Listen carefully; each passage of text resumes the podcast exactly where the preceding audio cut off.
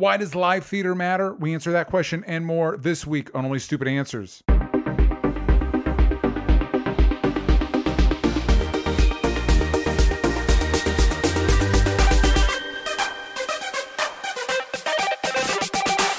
Hello, everybody, and welcome back to Only Stupid Answers. This is the show where we answer your questions about movies, TV shows, comic books. Uh, and this week, live theater. I'm your host, DJ Wooldridge. Uh, with me, as always, is Roxy Striar. Hi, Roxy. Hi, DJ. You want to know the realization I'm having live on air right now? Yes, please share. There's a girl staying with me this week, and Yeah. she definitely left the coffee pod in the Keurig, and now my tea tastes like coffee, DJ. Oh, no. Oh, no. Tea I already spilled this morning, and not in the fun kind of tea spilling way. It's been a morning. it's been a morning, and you just have to spill the rest of it and make some new tea. Hopefully Uh, on my laptop this time. If I'm gonna spill yeah. the tea, Unless- hopefully it's in the drain. unless unless you want to, unless you you know maybe you spill more and you just got to go through the other side. Yes. Right. Roxy Only- really doesn't understand how to spill the tea. She's No. really confused about. I heard about it once, so I tried it. I- Yeah, did you do it like, I tried. I don't. I don't I don't understand. It, what, who's that Why other is voice? Wait, it's our very Why- special guest. Why do the kids love doing this? Why do They, they? they love spilling the tea. I just kept hearing about spilling the tea. I think it's kind of overrated. Yeah, seems like it might have ruined my laptop. Uh, Malcolm, the kids at home can hear your voice. For those DJ. that aren't familiar, who are you? Well, let me tell you something. If you aren't familiar with me, I don't know why you're watching this episode of Only Stupid Answers. Hmm. Um, but my name is Malcolm Barrett. I'm most known for acting for the last 20 years. Uh, you can, I guess, I can name shows if they're. Uh, up. You know what? SAG's not watching this. Uh, there's. I can I can confirm they are not. um, some off the air shows that I'm on yes. are uh, whereas Preacher and Timeless and Better Off Ted and stuff like that. Um, and then there's shows I'm on now. I guess I'm not supposed to talk about them, but I can if it's if it's a strike. I think so. So so for the sake of the strike, Yeah. I'm on Average Joe and Changeling. Yeah. Um, because that's what I'm talking about today is the strike. Yeah. Um, but yeah, I don't know. I also rap and do a lot of stand up comedy. I'm going to be, by the time you guys see this, I'll probably be uh, doing uh, fucking stand up somewhere. Yeah, yeah, yeah, yeah, yeah, yeah. I'll You're actually, I think you're uh, doing it. If I recall, you're doing a show tonight with friend of the show, Jay Washington. Yes, with Jay Washington. I'm doing a show at the improv. And then I think on the 6th, I'm doing a show at Flappers and other shows that come up. I'm sure. Yeah. There's other people on that show too, but they haven't been on our show, so our show, so I don't care about them. It's only him and Jay. That's all that we care That's about. all we Yeah, care it's true. about. So, little business up top. As always, if you'd like to watch the show without ads, if you'd like to see it live, if you'd ch- like to check out Patreon exclusive shows like uh, Spider-Versity or our Q&A, you can do that over at patreon.com slash only stupid answers. Uh, if you give us a five-star review on uh, iTunes, that's the one. Uh, we really appreciate it. On Spotify, every week we ask you all a question. Last week's question was a poll. Would you ever give stand-up comedy a try? The options Ah. were I have, I haven't, but I would, I would never. So before Roxy can cheat, she can look at the doc. Don't look at the doc, Roxy. Okay, I haven't. How do we think this? I haven't, but I would. But you would. uh, How do we think this shook out with our audience? The three options know- against were I have, I haven't, but I would, I would never. I'm not trying to throw shade at half of our audience, but the I haven't, but I would people are a little full of crap, right? like you can't just say like I haven't gone on a rocket ship, but I would. Like if the opportunity for- presented itself, yeah, it just doesn't count for anything. So um, I don't know that I trust any of those people. Yeah. So I feel like that probably won because Okay. nobody can be trusted these days. uh, Malcolm, how do, how do you think this poll shook out? Uh, If you had to guess, and you do because I asked you to. I think it's 33% for everything. I think, Okay. I think, I think it's going to be, I think a lot of people are going to be like, I'm definitely a stand up, even though Mhm. I've done zero. Yes. Yep. And then someone's going to be like, oh yeah, I would, I would definitely do that probably. Yeah. Uh, if I, if I thought about it. Listen, I have a set in my head. It'll be perfect. I know it. I I would de- if open mic just presented itself in front of me, I'd be good to go. No way I didn't kill. yeah, And then there's some weird 33% of people who don't want attention. So I think that'll. Do Who- they that'll be- exist anymore? Who doesn't want attention? What? I don't know. It's an attention So- economy. What are we doing? Okay, so here's how uh, broke down: forty-three percent for I have, fourteen percent for I haven't, but I would, and forty-three percent for I would never. So I was super wrong. Yes. Forty-three percent of our audience has tried stand-up. So they claim. Um, liars. Cannot Freaks confirm, liars. but that but they that is that is what they claim. Wow. Um, so that's your crowd. That's your audience. That's your demographic. is- Yes. is Yeah, yeah, yeah. Well, okay. In all fairness, it does make sense on the episode that we had stand-up Mark Ellis come on to talk about stand-up. That a lot of people listening to that episode, in fact, Yeah. have tried stand-up and were interested in listening to the episode because they are stand-up. So yeah. I should have outsmarted the system on that one. So, Malcolm, I think you've been doing stand up for as long as I've known you. How long have you been doing for all the stuff you do? Where does stand up? When did you start doing that? It's a it's a weird number. Um, me and me and stand up been uh, off and on dating. Um, I probably started doing stand up 20 years ago in New York. Okay. Um, handful of times. I wouldn't. I couldn't even say. I did st- sketch comedy a ton and and just different types of things. But I probably only did stand up maybe 10 times. Okay. Um, and then about two, three years ago, you know, I've been friends with, I got a friend group with a couple stand ups, um, little Yeah. chat group. I'm like the only non stand up in it.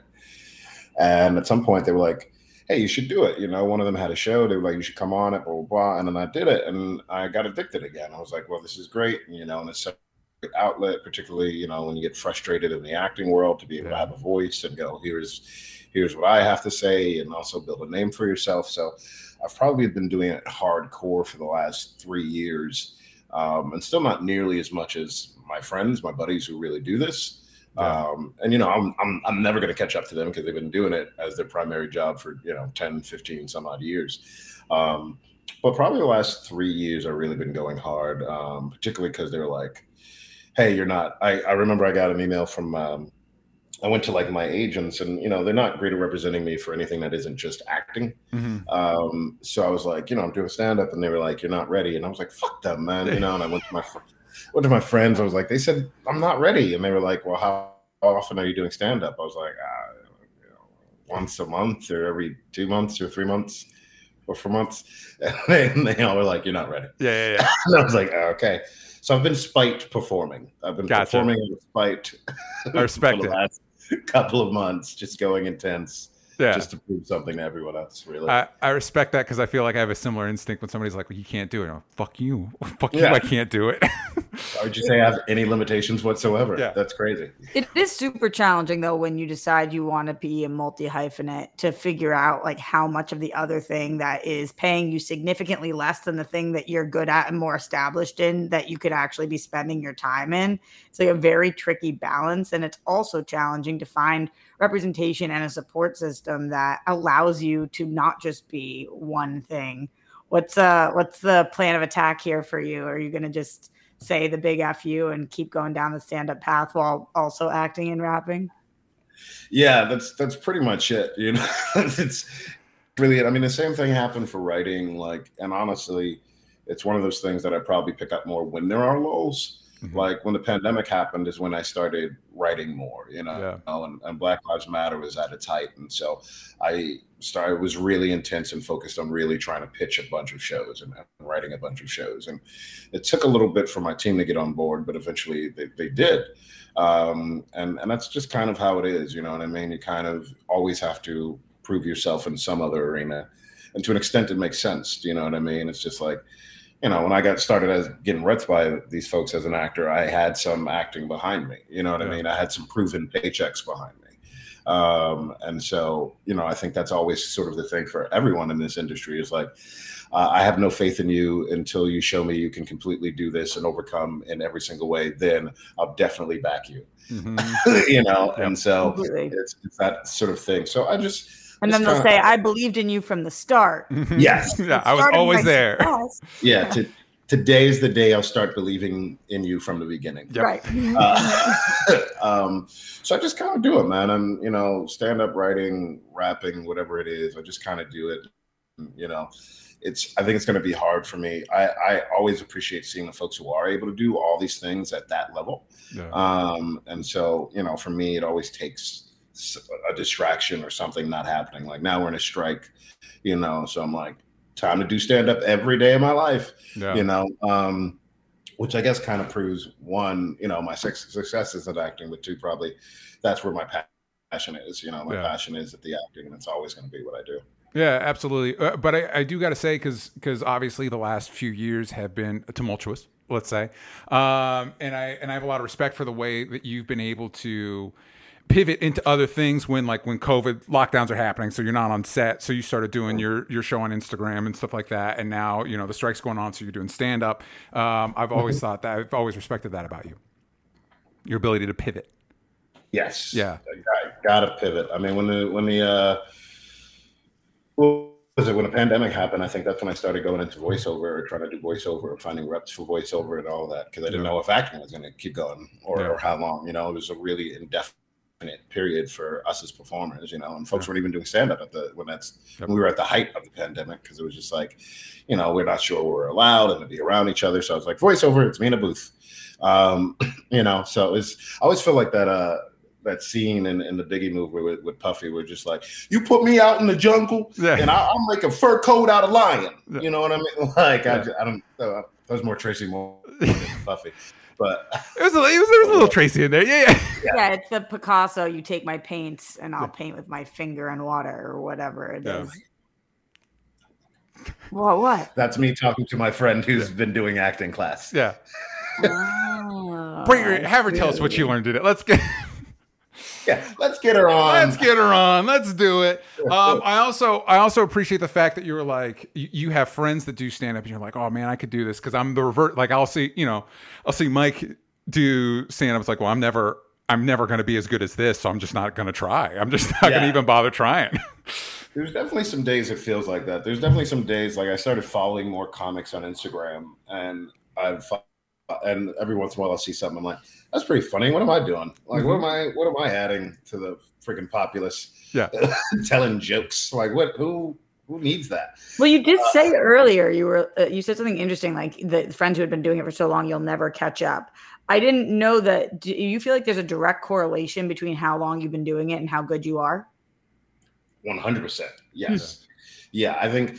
I mean, they have tons of experience. I mean, and also the friends I'm talking about, like, it's like you can watch Def Comedy Jam and mm-hmm. see their old performances. Yeah. Do you know what I mean? Like it, yeah. it's the the span of, of what they're doing and the experience that they have is is so great. And I learned that even coming back because you know I was cocky when I first started doing stand up, and I was cocky when I came back doing stand up. Like I was like, I did it. I was like, it's my time again, you know. And then I think the second time I performed after that was like the driest crowd yeah. I had ever. It's like a crowd of 15. And I was like, what? Oh my God. And I think I did, I stopped maybe just short. I didn't take as many pauses. It was my friend Eric's the second time he had me do a show. And I just didn't take as many pauses because the crowd wasn't, you know, going crazy. Yeah. So I, I'm like, great. And there's my final joke. And I'm like, all right, I'm getting out of here. Mm-hmm. And then Eric comes out. He's like, did you see the red light? I'm like, no. He's like, and he comes out in front of the audience. He's like, "Hey, so you guys, Malcolm doesn't know anything about stand up. Um, he's supposed to wait for the red light to go off. So I'm sorry, he's he's new to all of this. Okay, he's from theater. so go go ahead and, and do more stuff." And at the time, I literally only had ten minutes. Like yeah. I, li- I literally had ten minutes of material that I marked out it was great. And so now I'm, I'm fighting, trying to find, I'm looking through notes and trying to put these half written jokes I had in the back of my head together and go. And then I finish, I do what I think is probably about five, six more minutes. Um, because he's like, You only went five minutes. I was like, Oh my God, okay. Yeah. Five, I go five, six more minutes. I go back in the dressing room and I'm like, you know, I felt like I I did 10 minutes. He was like, nah, man, you only did like five or six. I was like, okay, I recorded it. I guess I'll check it home. And one of the other stand stand ups is like, or you could check now. and I was like, okay. Yeah. And I check and I'm like, I look at the time and I'm like, Eric. He's like, what? I was like, man, I did nine minutes and 50 seconds. Yeah. And I was like, you made me do five more minutes. I was like, I did a 15 minute set. Yeah. He's like, oh, all right. he just moved on. And you know, I think the idea was to teach me that it's never that you're you're gonna have times like this. You know, you're not necessarily going to be able to do your, you know, your prepared set in every environment. Like your yeah. time is going to change, the people are going to change, the responses are going to be different, and that's something you can only learn by experience. You can only learn how you how you personally adapt in the moment by experience. You know what I mean? That's not something anybody can teach you, and so that's you know I, I'm I'm even a much different stand up than I was two years ago, yeah. and that now I don't need to prepare a set. Like my first set, it took me two months because I was like, each of these jokes is going to be perfect, and I've got it, and blah blah blah, and this and that. And now, like, I got a set tonight, and I haven't practiced it at all. Um, I will at some point, but like I don't think about it as strongly because now I know how to press and play and plug and play jokes in my head, and I have more than one set. And so, if I wanted to go and talk about alcoholism for a little bit, I can do that. If I want to talk mm-hmm. about you know uh, uh, love life for a little bit, I can do it a, a little more um, organically than I, I would have been able to two years ago. This episode is brought to you by Shopify. Forget the frustration of picking commerce platforms when you switch your business to Shopify, the global commerce platform that supercharges your selling wherever you sell. With Shopify, you'll harness the same intuitive features, trusted apps, and powerful analytics used by the world's leading brands. Sign up today for your $1 per month trial period at shopify.com slash tech, all lowercase. That's shopify.com slash tech. When you need mealtime inspiration, it's worth shopping Kroger, where you'll find over 30,000 mouth-watering choices that excite your inner foodie. And no matter what tasty choice you make, you'll enjoy our everyday low prices, plus extra ways to save, like digital coupons worth over $600 each week. You can also save up to $1 off per gallon at the pump with fuel points. More savings and more inspiring flavors make shopping Kroger worth it every time. Kroger, fresh for everyone. Fuel restrictions apply. Hey, it's Kaley Cuoco for Priceline. Ready to go to your happy place for a happy price? Well, why didn't you say so? Just download the Priceline app right now and save up to 60% on hotels. So, whether it's Cousin Kevin's Kazoo concert in Kansas City, go Kevin, or Becky's Bachelorette Bash in Bermuda, you never have to miss a trip ever again. So, download the Priceline app today. Your savings are waiting. Go to your happy place for a happy price. Go to your happy price, Priceline. I feel like in there was a perfect transition to our main topic. However, not having learned the lesson that you just relayed to me about adapting, I'm going to go into news instead.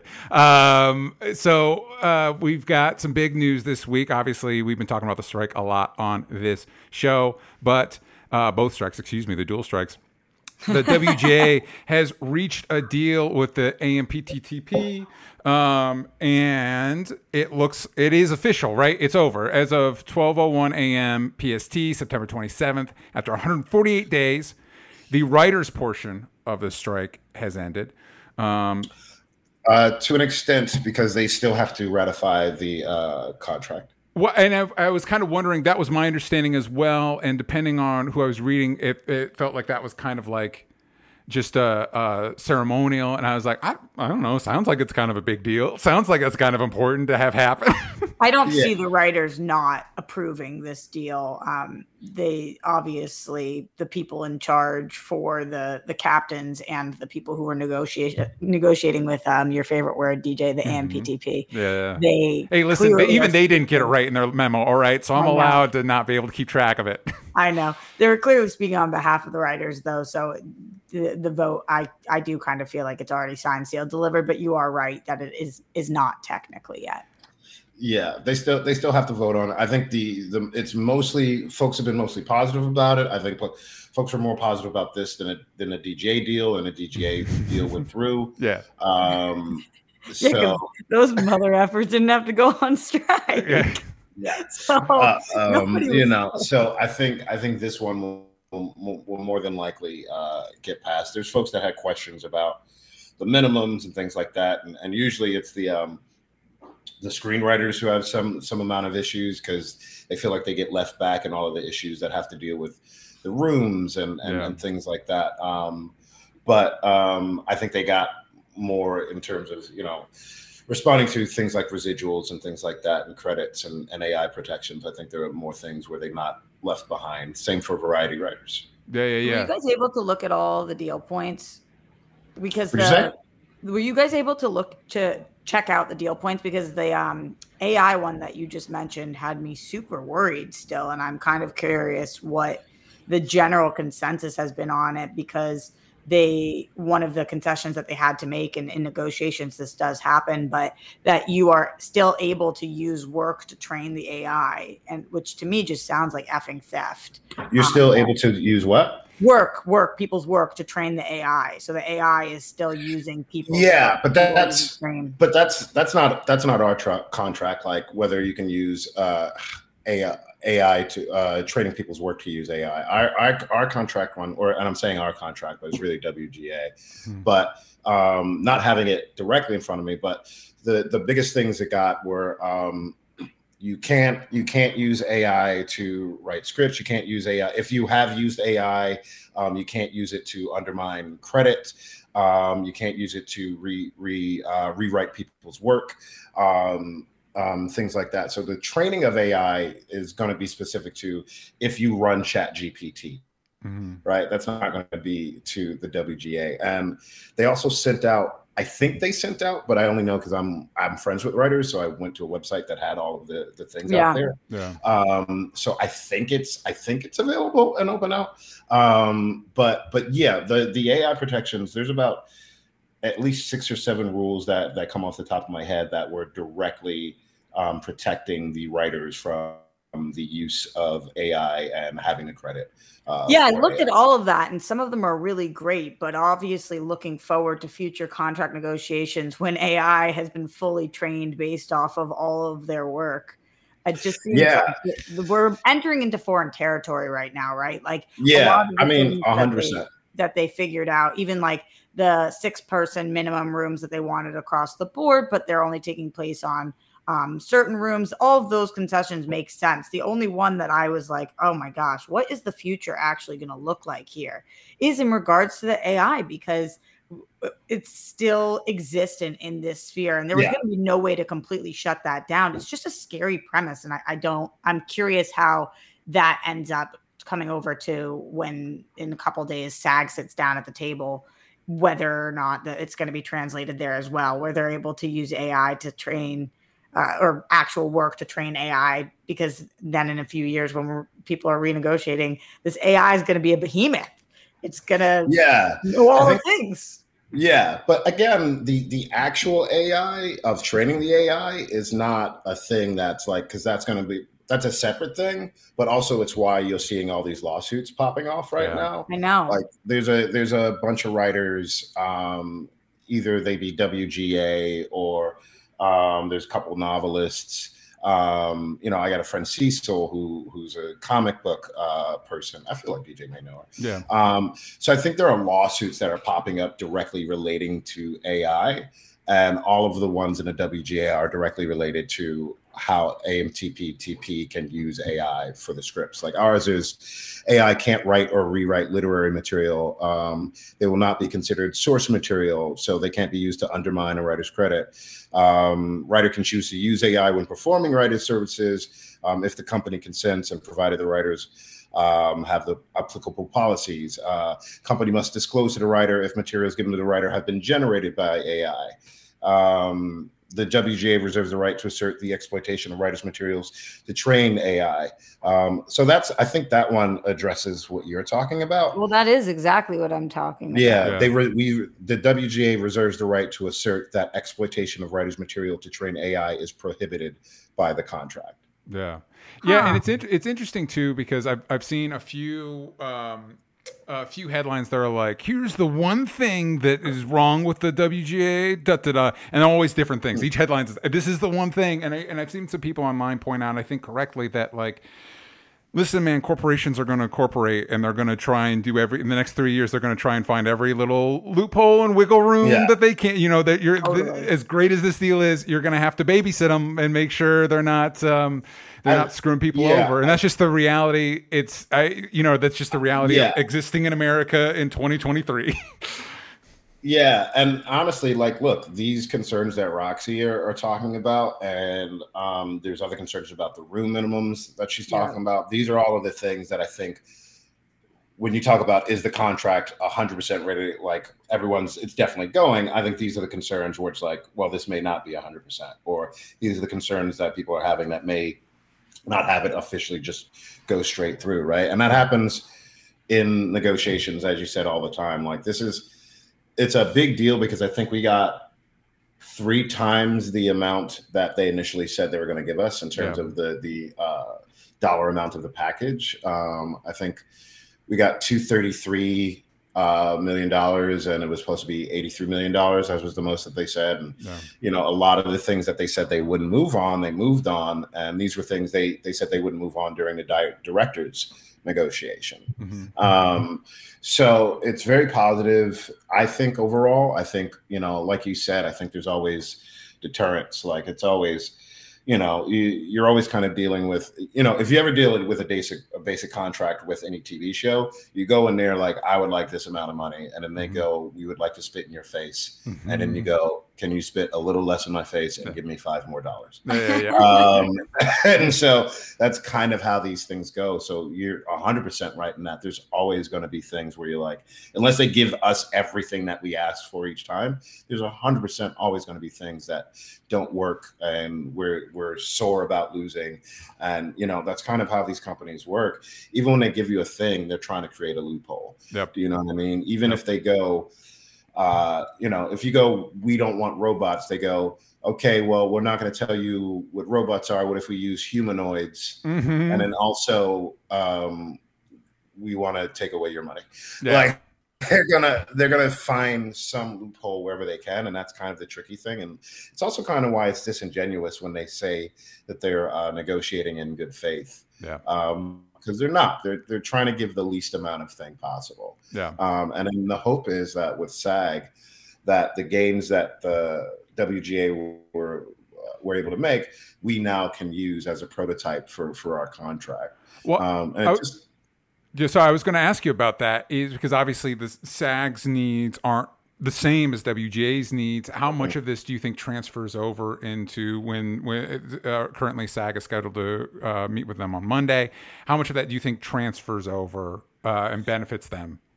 Okay, so the, it's a it's a couple things, right? I think the hot ticket items will cross over. Like what yeah. what people don't realize, and I only really fully understood a little bit more this year because I got to sit into uh, the NegCom meeting uh, for one day. Um, is that there's a billion things that we propose and i'm exaggerating but no. there's there's so many things that we propose from protections uh, for for, for children 12 pages, 12 pages 12 pages of things exactly exactly like from protections to children to um, diversity in hair and makeup to um, protections about where we um, shoot so that you know if a woman has a miscarriage or has to have an abortion that if somebody helps her out they're not you know under penalty of law or threat of penalty of law. So there's a million items that do not make the headlines yeah right so those items are going to be their own items right um, but then the items that do cross over are things like protections against ai yeah. um, success-based royalties um, transparency in uh, streaming numbers um, things of that nature, things related to how much goes into health and care, uh, pension. Um, I think they asked for a five percent raise that went to four percent the next year, three percent. I think we're aiming for eleven percent. Mm-hmm. Um, so really, those top three items are going to be the things that that cross over, and then the value of the package the idea that we, you know, they have the capacity to spend upwards of two hundred million dollars on a total package. Yeah. Um, right. Because all of these measures, these proposals, all cost money to an effect. Mm-hmm. Right. Um, so, what is the dollar value of all of that? Yeah. So, I think the dollar value of the package the protections like AI residuals, success based uh, residuals. I think those are the sort of crossover items that are also the big ticket highlighted newsworthy items. I think those things will cross over, and it just doesn't make sense for them not to. Yeah. There's a lot of things that I I agree with everything you're saying, but there's a, a lot of things that I think will cross over as well. You know, the the uh, transparency on numbers is a huge thing with streamers that already the WGA has paved the way for that these streaming services are going to have to be more transparent with how many watch time hours there have been, Yeah. which is of course going to benefit SAG in negotiations because that's already done and that's something that SAG cared about as well. But then like Malcolm mentioned there's of course things that are not making the headlines that are important to actors that are not something that the WGA had to touch, like how many sides, uh, how many pages you have to learn of a script, and when you have to get auditions in by, what the turnaround Mhm. time needs to be. You know, things that actually affect actors' everyday life, Yeah. um, week to week life. That, of course, is going to look different than the WGA. But I think that most people in SAG and most actors are really grateful for WGA kind of kicking open that door because the main thing that it says is that SAG goes into this knowing that the AMPTP is full of shit in terms of what their line is. Like, we will not cross this line. And now SAG can be like, okay, well, let's cut through that noise because obviously that's not true. You guys just did this. So that puts us at a completely different starting point than where the WGA had to start from and start 100 days earlier from. Yeah. Yeah, and it's you know, uh, you know, Adam Conover is probably going to be your best source of information for this. Mhm. but uh, but you know, there's all of those big ticket items that we're talking about are all items that they said they wouldn't concede to Yeah. um, from the very top, like they're very vocal about.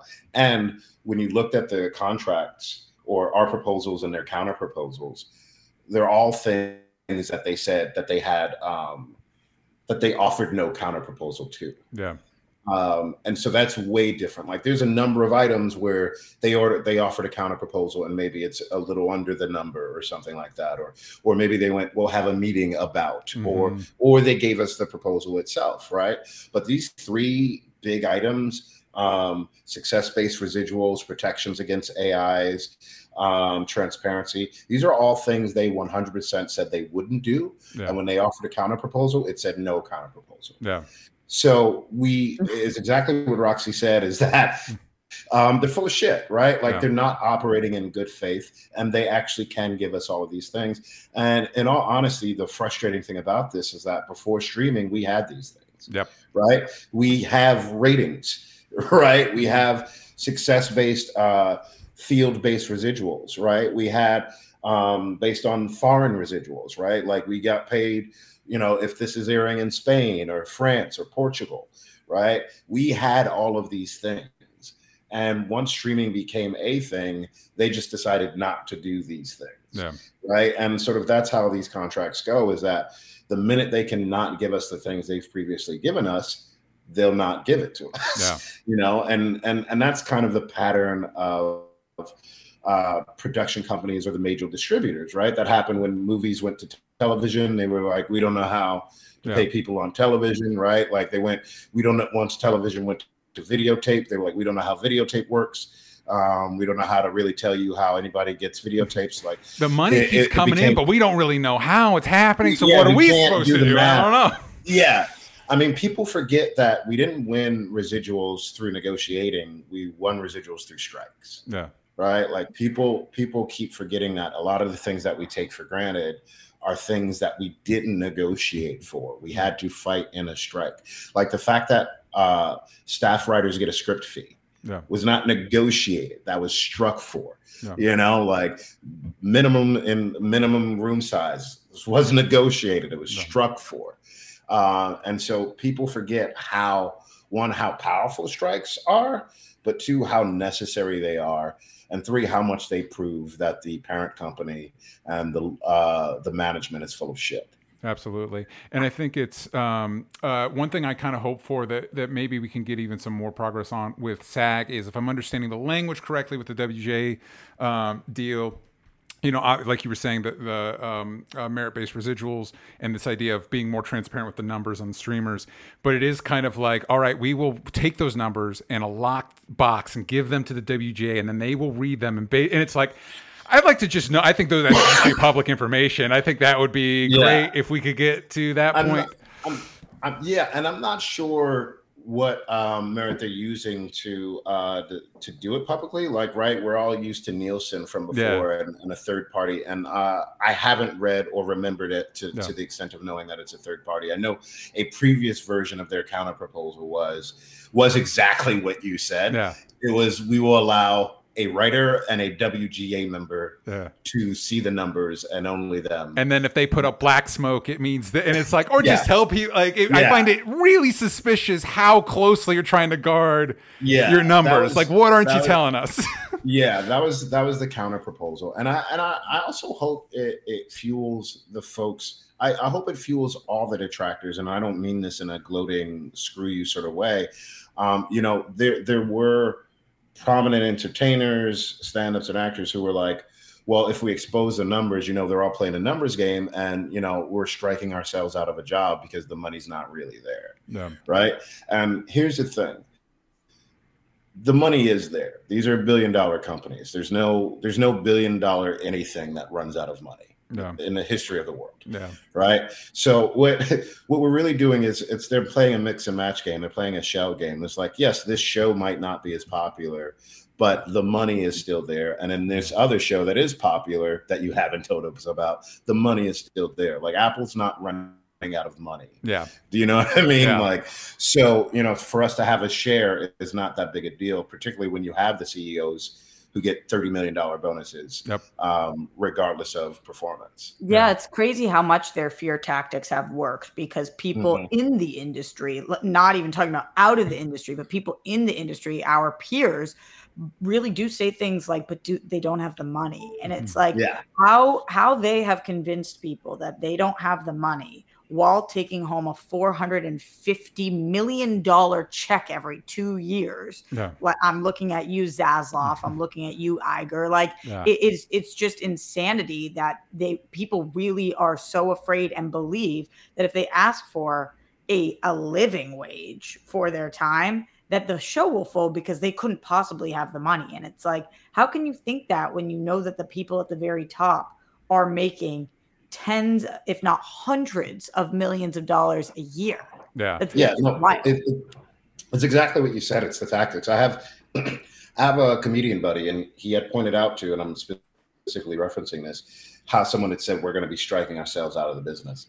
And then I showed him the, the initial form um, because that's the other hard thing. We're all kind of negotiating in a in, in a bubble, right? So the greater masses, in order to not create panic, there's a bit of secrecy in order so that everything's not, you know, being turned into a thread and being misunderstood. Yeah. So so it's it's very important how we disseminate information. And so I showed him the the the, the proposal thing that said our total package would cost um, the companies two percent. Mhm. All of the companies combined, the total value of the package would cost them two percent, and each of the companies it would cost them less than a percent. It would cost them uh, a percentage of one percent. And he saw it and was like, "Oh."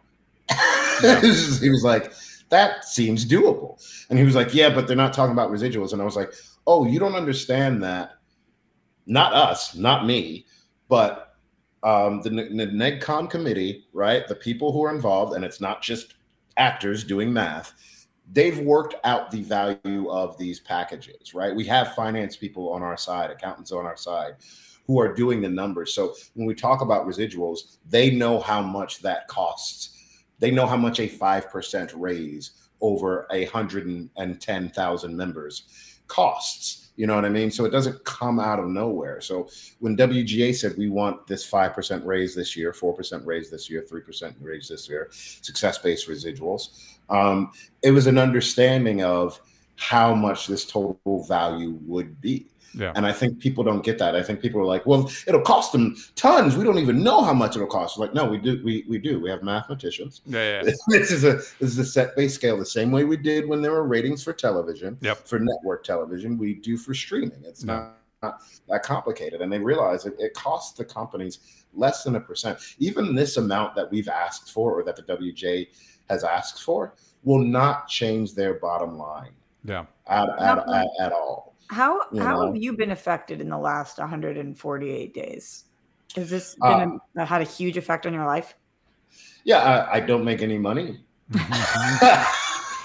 That's that's that's been the biggest effect is that I can't uh, work at all. Yeah. so, um, you know, I feel fortunate in that I got work right before this happened. Yeah. So I wasn't in a state of fear like so many of my uh, SAG members, WGA members are. And I'm always kind of, you know, I I always say this: I grew up broke, and then when I moved to Hollywood, I got on TV and I went broke again. Mhm. Um, so it's not something I really fear um, in that regard because I've I've I've gone there and come back at, at different stages of my life.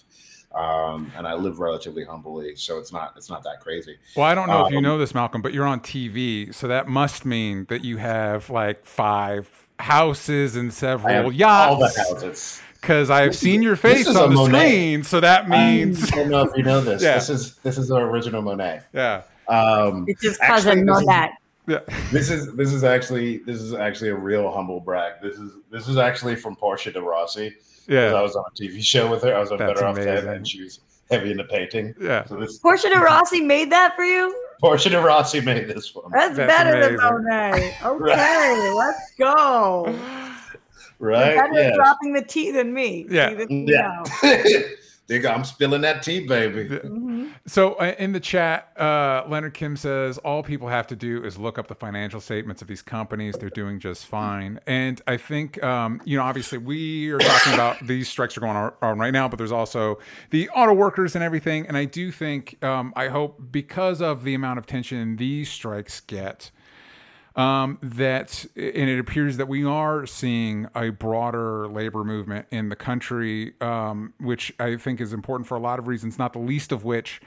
Um, uh, context for the casual dystopia we live in is Malcolm was just talking about the what actors could ask for and one of the things was yeah if we're filming in a state that doesn't allow abortion and we have to figure that out it's like i that's fucking wild that we have to think about that shit um so hopefully um this i this makes me hopeful uh, and and not just for our industry but as as challenging as strikes are as challenging as strikes are uh, specifically as malcolm was just talking about on the on the individuals that are part of those industries um, and we're talking about auto workers how it might uh, affect impact um, uh, people outside of that or or just people that live in this country. It, I do hope that it, it seems like people have a broader understanding of why it matters, which I really think is a is a uh, stark reminder of the L corporations have cr- have created for themselves that they have undone decades of convincing people that everything they do is right and now people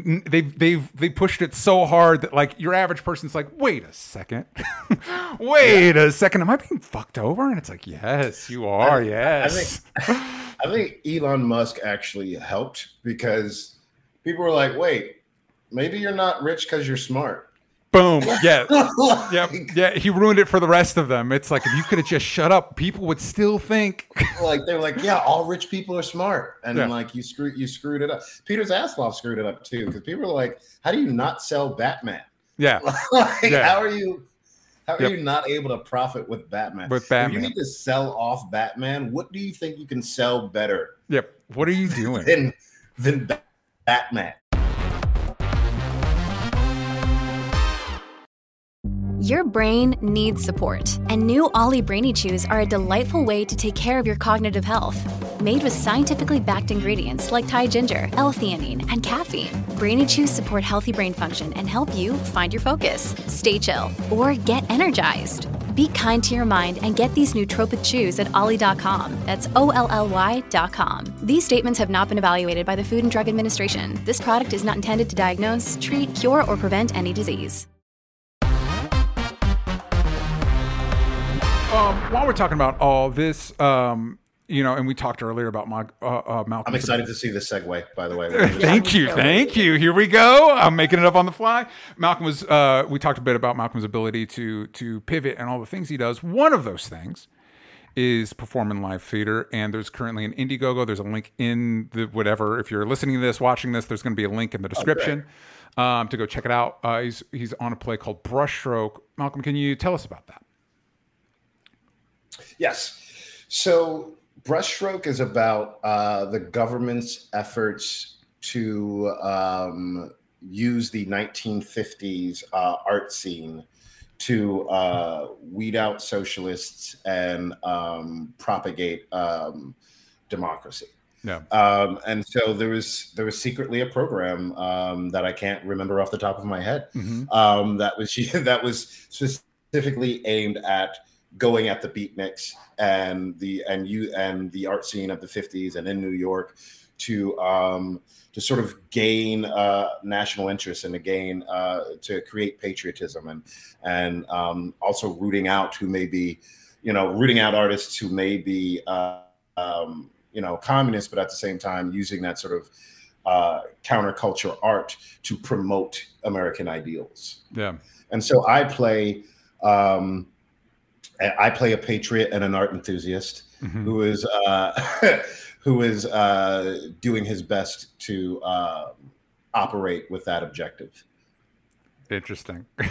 Yeah, yeah. Yeah. Yeah. yeah. you know, it's, Was that a so- side wink that we just threw out there? there, there's a there's amount of uh, intrigue and surprise in the play, and amount of comedy in the play, yeah. and so it's uh oh great, uh, and so it's uh it, it's kind of like there's certain secrets I can't tell. There's so Yeah. much, like there's a couple reveals that are pretty early, so I'm like, Well, there doing is. my There's best. literally a government agent right now off camera. Like you can't. yes. You can't. Shh, shh, shh, shh, the we red can't. laser, yeah. So what did yeah. you? How did you feel the first time you read it? Were you like, "Oh, this is definitely something I want to be a part of"? Uh, yeah, I definitely did. I definitely read it like, oh, this is like, uh, this is like super interesting. Um, um, and also playing like, playing a patriot was interesting for me, particularly um, one at this point in in in one as a black person. It's always like there's always a weird thing about patriotism to this government, right? But two, as a modern day citizen, watching our government watching uh, an insurrection Mhm. aided by members of our government while you know the leading GOP candidate is you know under indictment for 91 felonies and and watching what it means to be a patriot and watching people claim patriotism while um while supporting someone who who supported an insurrection Yeah. it, it, it's it's always an interesting idea of like what does it mean to be a patriot in America and who does it most benefit and so that was interesting for me to do that in a 1950s world Yeah. and as a black man today but also in a 1950s world and what's interesting is that you know John didn't write it to be a brother Yeah. um, he just wrote it, and then you know, me and him, John Ross Bowie is the writer. Um, if you don't know, he's he's also an actor. He's been in tons of stuff, um, and we know each other because we had been in a callback. And you know, when you're in a callback with folks, We're not a callback, a screen test. When you're in a screen test with folks, you kind of stick with each other because you're like, it was me or you, you Mhm. know. And it wound up being Alfonso Ribeiro. Yeah. Uh, I don't know what role that me, John Ross Bowie, and Yeah. Alfonso Ribeiro are going for, but um, but he wrote it. He wrote it just to be whoever, right? Probably white because he's white. yeah. Um, but he he he did gave it to me, and it's interesting because there's a line. Uh, my my character is very patriotic, and and there's a line where he's talking about all the things that we as a government have fight fought for, and there's a long line about um, segregated lunch tables and this and that, blah blah. And he was like, "Should I take that out?" And I was like, "God, no! Don't take that line out. Yeah. Please don't take that line out." I was like, "Yeah, you you see that feeling that you have because I'm saying it." That's a beautiful feeling Yeah. like whatever uncomfortability it has or whatever amount of thoughts that are rushing into your mind right now that's what we want the audience to have like i think too often we want the audience to be comfortable even when we're creating conflict Mhm. you know and, and i think sometimes we're afraid of the conflict that arises in having characters of uh, that are non-white because we don't know that experience Yeah. and we're afraid of the powder keg that could happen as a result because I can't chess match people's reaction to to this thing the way I would if it was someone who was the same skin color as me. Me speaking as someone who isn't black. Yeah. Um, and so I, I thought it was really amazing to do that. On top of that, I just really love dialogue, and the dialogue in it really moves. You know what I mean? I love Pinter. I love Mamet. Um, Yeah. I, I love the you know I love Tarantino for comparing it to to movies. Yeah. Um, and so I, I I usually do probably one play a month. Uh, I mean a year. And when I saw this play, I was like, this is the play to do this year um, because the character just goes through these sort of ups and downs, and I get to be someone who is altruistic in a way that I am not, and optimistic in a way that I am not, Mhm. um, and gets to speak in in ways that I enjoy. Um, and I got to be with uh, James Urbaniak, who's an amazing actor who I saw, I want to say 20 years ago in New York. Um, and he did a one man show, which was the only one man show I'd ever see again. Mhm. Uh, yeah, yeah, yeah. And and so when I got the opportunity to work with him, I, I jumped at the chance immediately. That's awesome. Does the role affect your patriotism in real life, either more or less, or no, because you have found a way to just completely compartmentalize?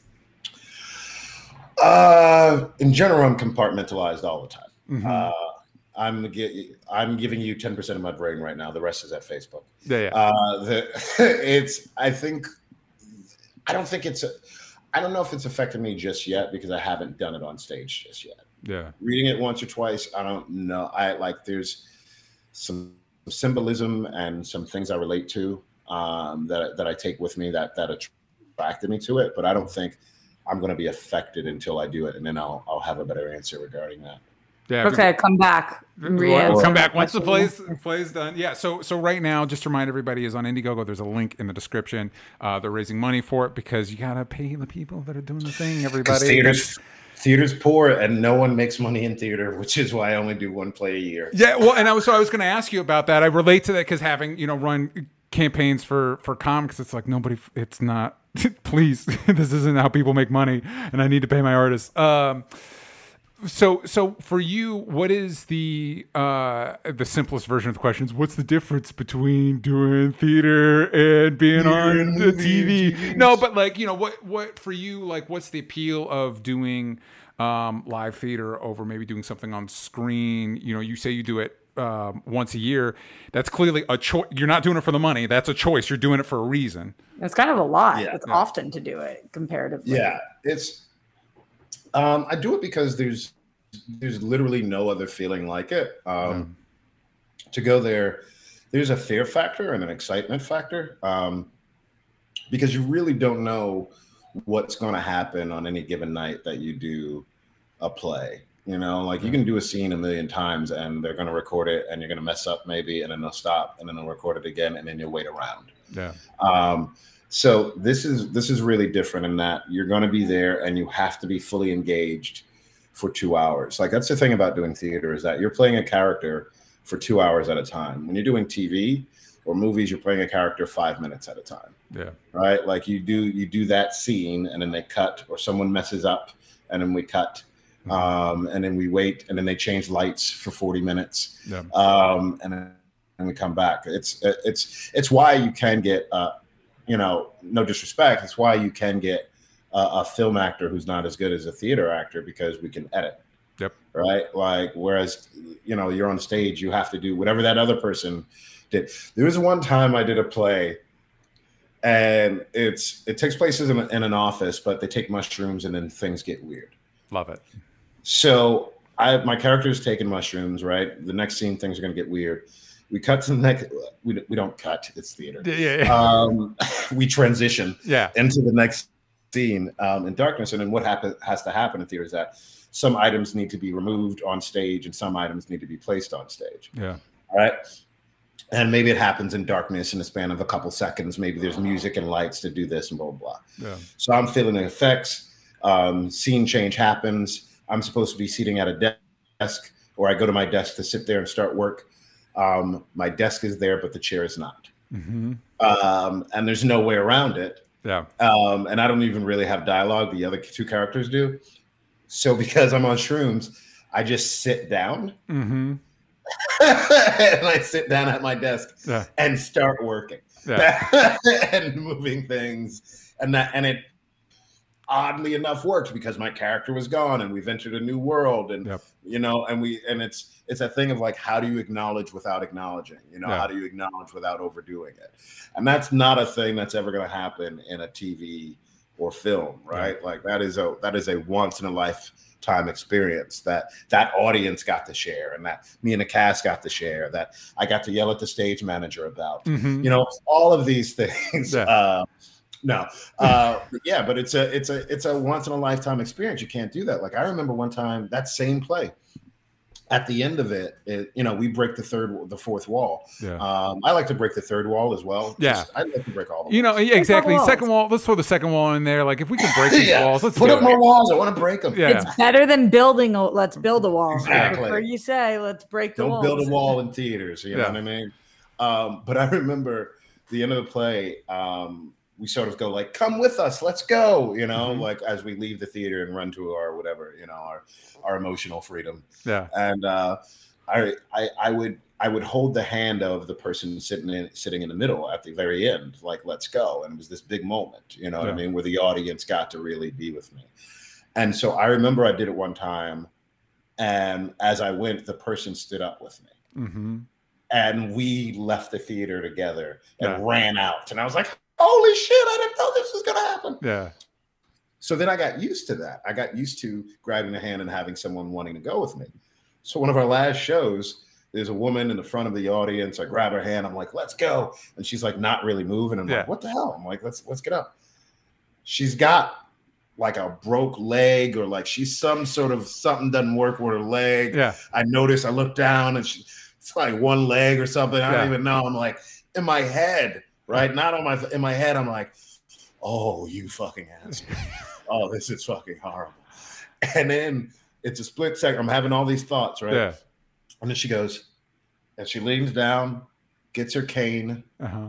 stands up with me, and I take her arm and Yeah. we slowly walk out together Love it. you know and it was this magical what like i got goosebumps right now Yeah. thinking about it and it's just like that is an experience she can only have there Yeah. you know like and i can only have there and i don't i, I can't repeat Yep. you know i can't make that happen ever again even when i was trying to repeat something i couldn't make Yeah. it happen in the same way and so that for me is the beauty of theater being able to touch people so closely so immediately um, in that room and in that experience and hopefully that'll be the same experience with this play just in a different way If That's- theater made you as much money, would you only do theater? Like the, the way you sound so passionate about it makes me think that that's the jam, but it's just not a viable livelihood.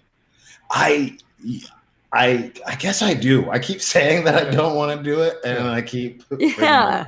I was like an artistic director for for ten years, two different uh, theater companies. So it was my life for for a very period, long period of time, and and again nonprofit.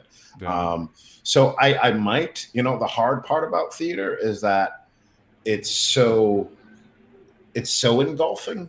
Yeah. You know, you you rehearse a play for you know roughly a month and a half, two months yeah. you know um, so it's a lot of your life um, and so that's why it's hard to do that and do a million other things you know what i mean if you're not getting paid highly it's it's it's two months of rehearsal and depending on how long a run you have you know one to two months of, of that um, so it's like four months of your life um, but my first big gig was a theater gig it was i did wit and i was on tour with uh, Judith Light in the lead role, and so I was like is 18. so cool.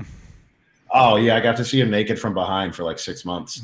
Um, it- That's even cooler. yeah, it was it was a really wild ride. She gave me one of my first journals uh, to write in, you know, and so that was that was a great experience, but also kind of rough because I was the the youngest person in the group. You know, I think at the time I was 18, and Oh, well. the second youngest person involved in a production was like 30. Yeah. Um, so it was a it was a wild ride, but it was it was a great experience because I got to tour. I got to see America. You know, I I don't think Americans get to see America as much. You know, we all could stand to travel a lot, definitely outside of the country. yeah. Um, but I had never, you know, as an 18 year old Brooklyn kid, I, I had never really seen much of any other city or state. And I got to see six of them in, in the span of, uh, you know, six months. Um, so, you know, again, that's a whole other experience. Yeah. So, um, and when you were talking about it, Rex, you mentioned you know, how passionate you were.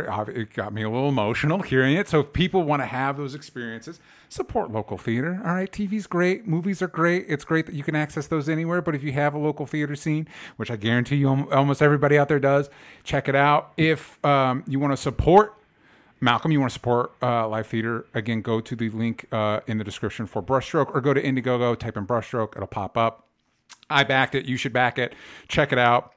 Malcolm, uh, as we wrap up here, as far as the stuff, it, I'm going to tell everybody home check out Malcolm's IMDb. There's a bunch of stuff in there you can check out. There might may or may not be a show on Apple TV Plus right now that he's very good in that you should check out. Uh, but for the things you can, you're allowed to mention. What should people be on the lookout for from you? You know, just go to my Instagram. Uh, there'll be some information, I'm sure, Yeah. or IMDb. I mean, honestly, I you know the Indiegogo for Brushstroke is is a really big deal. Um, that would be great. There may be a show that I'm on that's doing pretty good, Yeah. um, and then there may be a show about a regular dude hmm uh, that Yeah. if you wanted to put your eyeballs on uh, on a network at some point, that might be the thing. One striking's over. Um, Yeah. But yeah, just follow my Instagram. I, I, I keep people pretty involved there. Verbal be rapping or or at Malcolm Barrett um, on my Twitter as well. Um, maybe I'm on Bluesky. I don't know. I Yeah, it's it's a it's a real crapshoot at this point. I don't know where we're landing. I wish people no, would just tell me. Instagram is where I definitely Yeah. am. So definitely go there. Verbal be rapping. I'll tell you all about my, my stand up comedy and, and what shows you can watch. Yeah. Once the strike is over. Follow them. Check that out. Roxy, what should the kids be looking out for from you? You can find me everywhere at Roxy Striar. That's where I post all the things, or at least all the things that I'm allowed to post during this time. Uh, you can find me at DJ Talks Trash. You can find this show everywhere that matters at Only Stupid Answers, but on Twitter slash X. Yank out the vowels from stupid. I want to thank everybody that uh, joined us live, and we will see you all next time. Bye, everybody.